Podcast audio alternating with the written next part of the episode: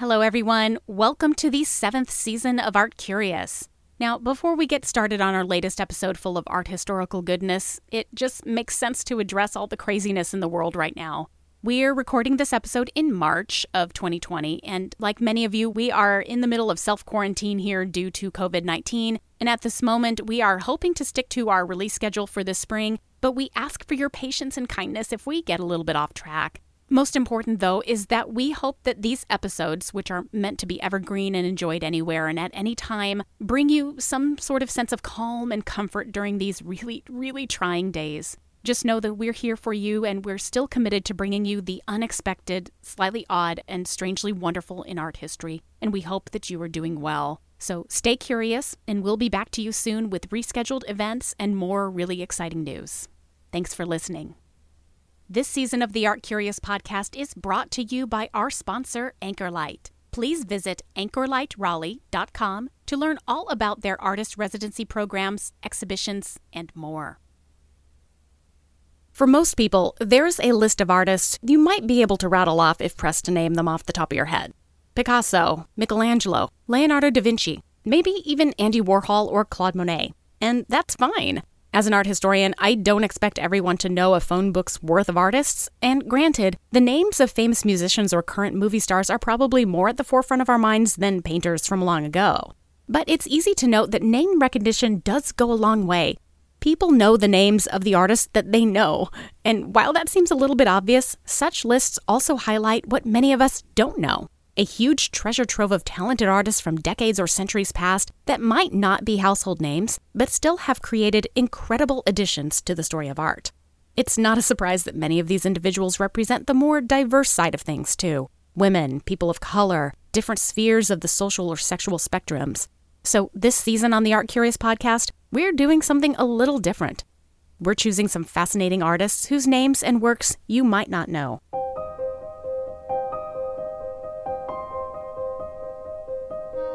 Some people think that visual art is dry, boring, lifeless.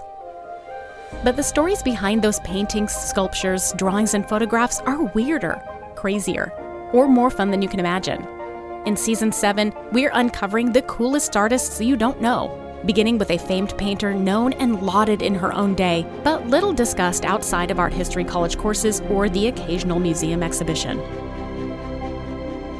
Welcome to the wonderful life and work of Angelica Kauffman. This is the Art Curious Podcast, exploring the unexpected, the slightly odd, and the strangely wonderful in art history. I'm Jennifer Dasal.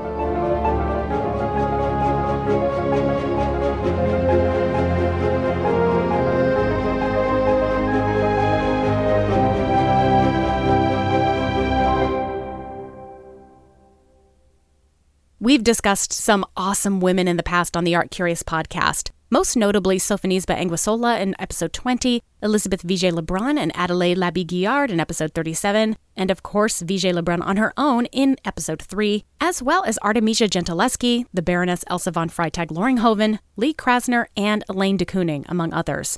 And while each are incredible in their own right, I think it's safe to say that Angelica Kauffman has them beat pretty early on. By the age of 12, Angelica already had a number of bishops and nobles sitting for her portraits, forming a clientele that would normally require any reputable portraitist decades to build. Born in Chur, Switzerland in October 1741, Kauffman was, to say the least, a child prodigy, not only because she was an immensely talented painter, but also a multilingualist with fluency in at least German, French, Italian, and English, and was a promising musician with a potential future as an opera singer. In fact, there seems to have been an early preteen struggle as she attempted to choose between her top passions of painting and singing. But after a priest informed her that the opera was a world filled with, quote, seedy people, unquote, she jumped ship musically and threw her attention into the visual arts. Angelica began painting at an early age, and if you've listened to Art Curious in the past, then you probably already know who taught her to paint. Her father, Joseph Johann Kaufmann, He was the first person to train her, and although he himself was rather limited both in talent and success, he did play an instrumental role in her artistic development, because it was he who truly exposed her to the arts. She often accompanied him on his travels, assisting him on various commissioned projects throughout Italy and Austria, and having the opportunity to travel so frequently enabled the young Angelica not only to experience new environments, but to meet and engage with like minded artists along the way. And it was Italy where Angelica was most inspired. After the sudden death of Angelica's mother, Cleophea, in 1754, however, things slowed down a bit. She and her father moved to his hometown of Schwarzenberg, Switzerland, and it was there that she began her career in earnest, scoring commissions for portraits and projects for the local church. Slowly but surely, Kauffman saved her hard earned money with the intention of using the funds to support not only her family, but her eventual return to Italy. After five years in Schwarzenberg, she had saved up enough to head back to the Italian peninsula. Angelica Kauffman first immersed herself in Milan before moving on to Florence, where she became a member of the Accademia di Belle Arti in Florence in 1762. But it was Rome, where she had made multiple visits in the early 1760s, that truly opened up the world for her. At the age of only 21, she was fortunate enough to be awarded a private studio in the gallery of an Italian duke, an unimaginable privilege for any artist, let alone a female one.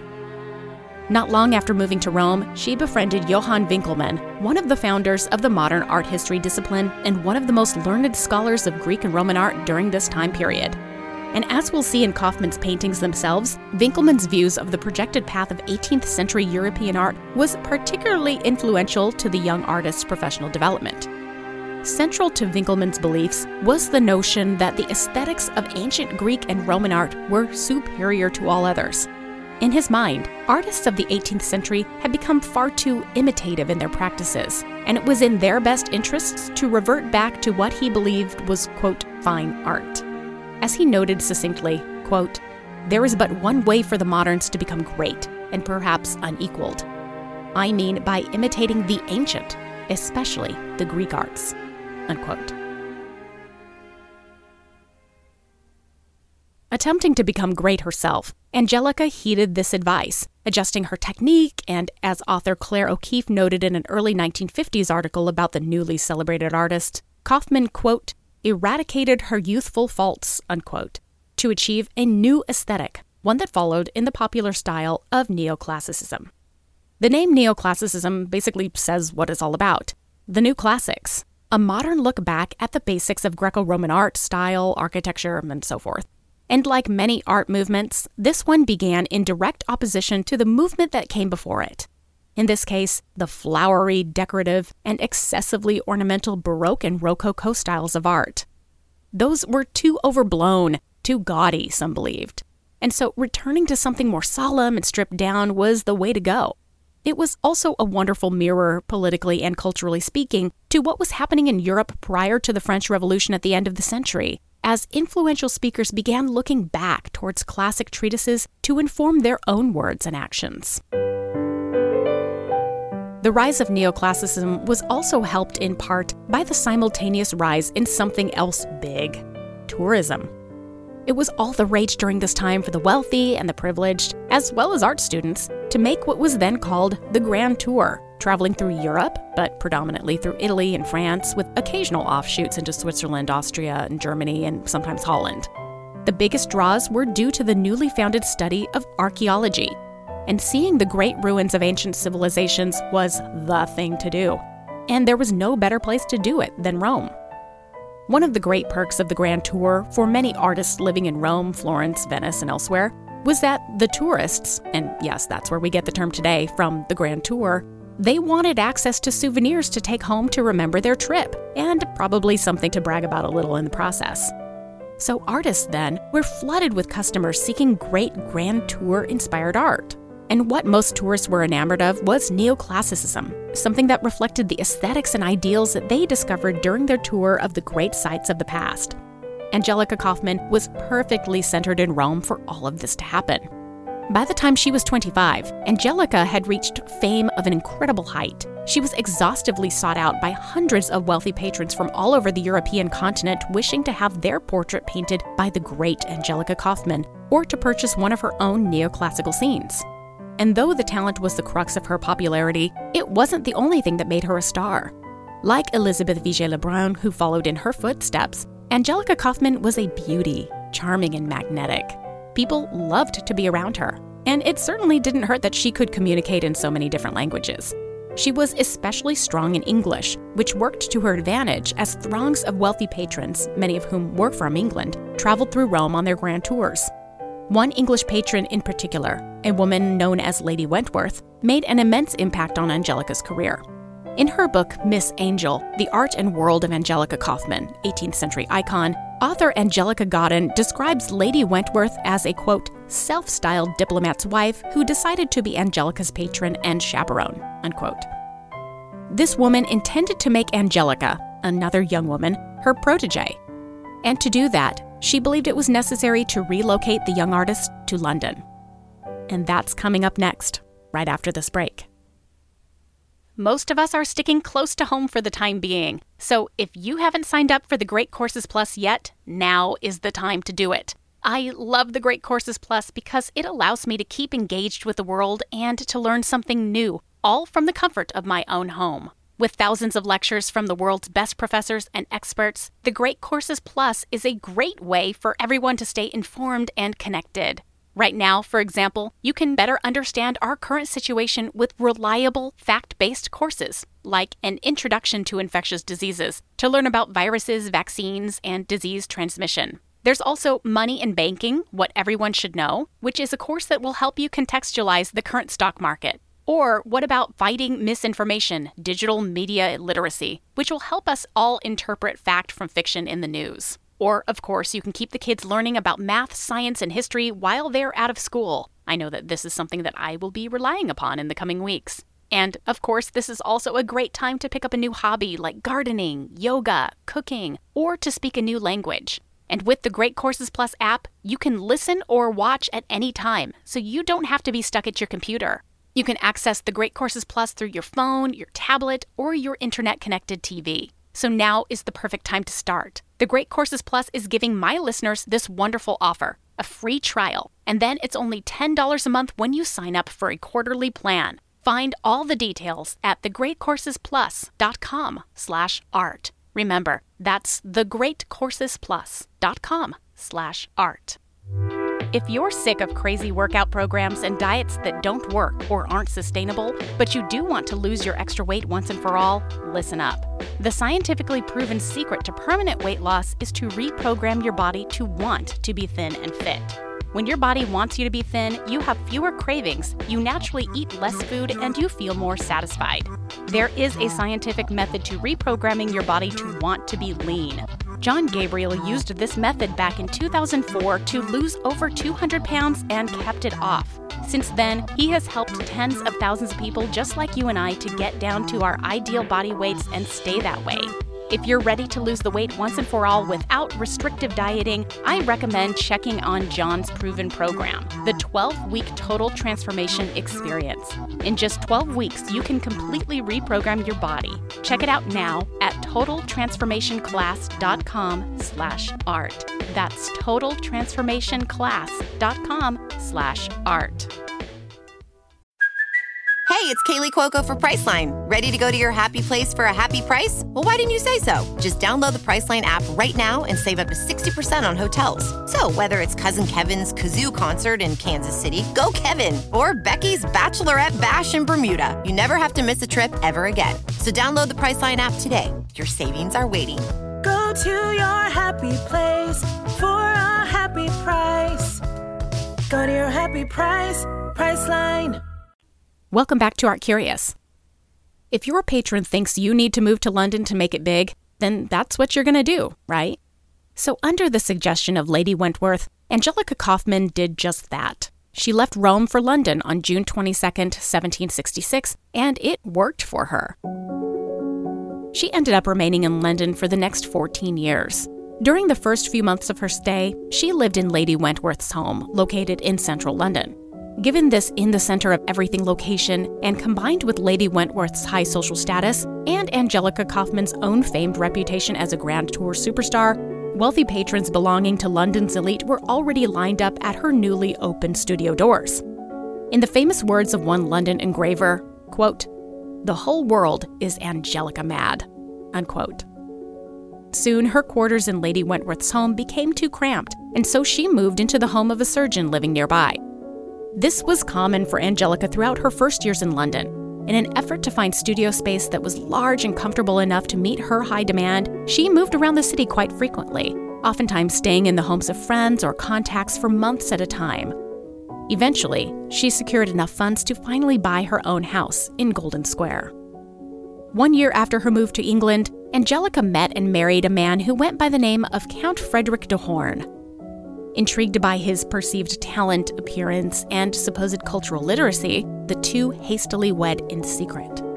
Skeptical of the Count's true identity, Angelica's father was determined to reveal the truth regarding his new son in law. What was supposed to be a lifelong marriage turned into a dramatic disaster for Angelica and her family, as Claire O'Keefe mentions in her 1954 article. Quote, Old Mr. Kauffman's revenge was to have Horn investigated and to reveal him as an impostor, in reality, a scoundrel called Brandt, ex valet of the real Count, and worst of all, a bigamist. With threats of public exposure and attempts at abduction, Brandt blackmailed the Kauffmans, and his eventual disappearance was brought through with an enormous bribe. Angelica's mock marriage was, it is true, secret, but it was the subject of much conjecture and gossip, intensified by the real Count's arrival in London. Added to which, all her savings were spent, and she was forced to work as never before. For several years, her unhappiness is reflected in faulty, even feverish, painting. Unquote. Though this was, to say the least, a trying time for Angelica, the following year, 1768, brought great fortune for her. First, she was nominated by fellow portraitist and dear friend Sir Joshua Reynolds to be one of the founding members of the British Royal Academy, the country's independent, artist run, and artist focused school and exhibition arena. Angelica would indeed go on to become one of the 34 founding members of the Academy and one of the only two women founders. The Academy would end up being the place where she would go on to exhibit many of her paintings for the rest of her life. And although Angelica was best known for her portraits during her lifetime, most of the works she exhibited to the Academy depicted events from both ancient and modern history. And it is these works that she is perhaps best known for today, art historically speaking. Take, for example, one of the most well known of Angelica Kauffman's paintings, a later work from about 1785 that I first learned about in an art history class in college a painting called Cornelia, Mother of the Gracchi, pointing to her children as her treasures, which we'll just call Cornelia, Mother of the Gracchi. Now, a little backstory. Cornelia was a real woman, a virtuous and cultured woman who lived during the 2nd century BCE and one who was praised during her own time and far after into that neoclassical period as the ideal mother. Kauffman's painting shows Cornelia welcoming a visitor, a wealthy woman, into her home and when the visitor pulls out examples of her luxurious jewelry, all golden and dripping with precious stones, Cornelia has an amazing comeback. She gestures to her children, presenting them as her greatest treasures. And I gotta tell you, the shamed look on the visitor's face is worth the price of admission for this painting. And overall, it's a perfect example of the kind of neoclassical history painting that showcases what Angelica Kauffman is all about presenting women from neoclassical mythology or history, women as the subjects and heroes of their own stories. And in a small way, Kauffman's painting is kind of subversive, so bear with me here.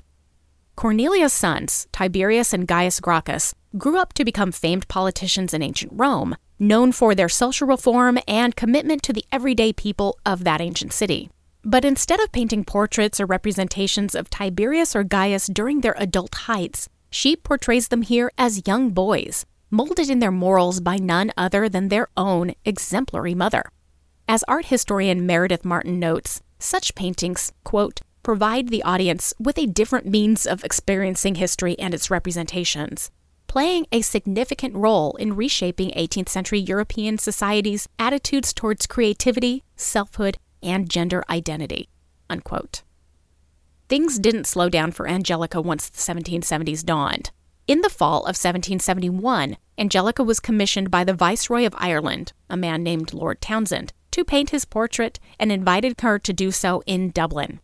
During her six month stay in Ireland, she received an overwhelming amount of commissions to paint several other portraits of Ireland's nobility. Additionally, she prepared the designs for a number of decorative works on ceilings, door panels, tables, and mantelpieces. Although historical records will often attribute these works to Angelica alone, it is highly unlikely that she was able to complete all of them during such a short amount of time. But even if completed with additional assistance of spades of apprentices, it's still an awesome feat. Being so highly sought after in portraiture, history painting, and the decorative arts. When she returned to London the following year, she even expanded her practice to etching and engraving, creating a total of 44 plates. This woman could do it all. Angelica Kauffman's career slowed down a little bit in the latter part of the 1770s and into the 1780s. Upon her return to England after her time spent in Ireland, her popularity had waned with the emergence of a changing population and new artistic and cultural vogues. But things personally looked great for her. In 1781, she married a Venetian painter named Antonio Zucchi and left London with her new husband and her father, moving back once again to her father's hometown, Schwarzenberg. Papa Kauffman died a year later, and after his death, Italy was calling once again. So Angelica and Antonio moved to Naples, where they originally intended to settle. But her heart was, as always, in Rome, the location she called her spiritual home. And because happy wife equals happy life, the artists moved to the Eternal City, and just as she always had, Angelica Kauffman was met with a booming clientele comprised of visitors, art galleries, and reigning monarchs. Her knack for social influence had not been lost, and once again, she became one of, if not the most, popular artists in all of Rome. And it was there that she remained for the rest of her life. Though her final years were tainted by the inevitable gloom of both the French Revolution and the Reign of Terror to follow, she managed to somehow produce some of the best work during this time, like Cornelia, mother of the Gracchi. After her death in 1807, she was still seen as an indomitable force, so much so that John Constable, one of the stars of episode 36 of Art Curious, once proclaimed that no progress could be made in the world of art until Angelica Kauffman's influence was forgotten. Unfortunately, forgotten it was for a long time outside of the realm of a few art historical scholars. But she never went away, of course. Thankfully, with the wave of feminist rediscovery and reattribution of art in the 1970s, Angelica Kauffman began to shine brightly again, thanks to the work of pioneering historians like the late, great Linda Nochlin and the original Riot Girls of Art, the Guerrilla Girls. Now, she's one of the most celebrated artists of the neoclassical age. And let's make sure that she stays in that lauded sphere, because she certainly deserves it, not only in her time, but in ours too. Thank you for listening to the Art Curious podcast. This episode was written, produced, and narrated by me, Jennifer Dasal, with additional writing and research help by Adria Gunter. Our theme music is by Alex Davis at alexdavismusic.com. Our logo is by Dave Rainey at daveraineydesign.com, and social media help is by Emily Crockett and Caroline Holler. Audio production services are provided by Kaboonki, the silliest name in superb podcasts and video. Let them help you too at K-A-B-O-O-N-K-I.com. The Art Curious podcast is sponsored primarily by Anchorlight. Anchorlight is a creative space founded with the intent of fostering artists, designers, and craftspeople at varying stages of their development. Home to artist studios, residency opportunities, and exhibition space, Anchorlight encourages mentorship and the cross pollination of skills among creatives in the Triangle. Please visit anchorlightraleigh.com. The Art Curious podcast is also fiscally sponsored by VAE Raleigh, a 501c3 nonprofit creativity incubator. We are a fully independent podcast, and so we rely on sponsors, advertisers, and donations to help keep us going. So if you have the means, please consider giving a one time donation of $10 to help us out, and thank you for your kindness. You can help our show as well by leaving a five star review on Apple Podcasts, Spotify, or wherever you listen, because it makes a huge difference and it helps new listeners to tune in. For more details about our show, including the image mentioned in the episode today, please visit our website, artcuriouspodcast.com. We are also on Facebook, Twitter, and Instagram at ArtCuriousPod. Check back in two weeks as we continue to explore the unexpected, the slightly odd, and the strangely wonderful in art history.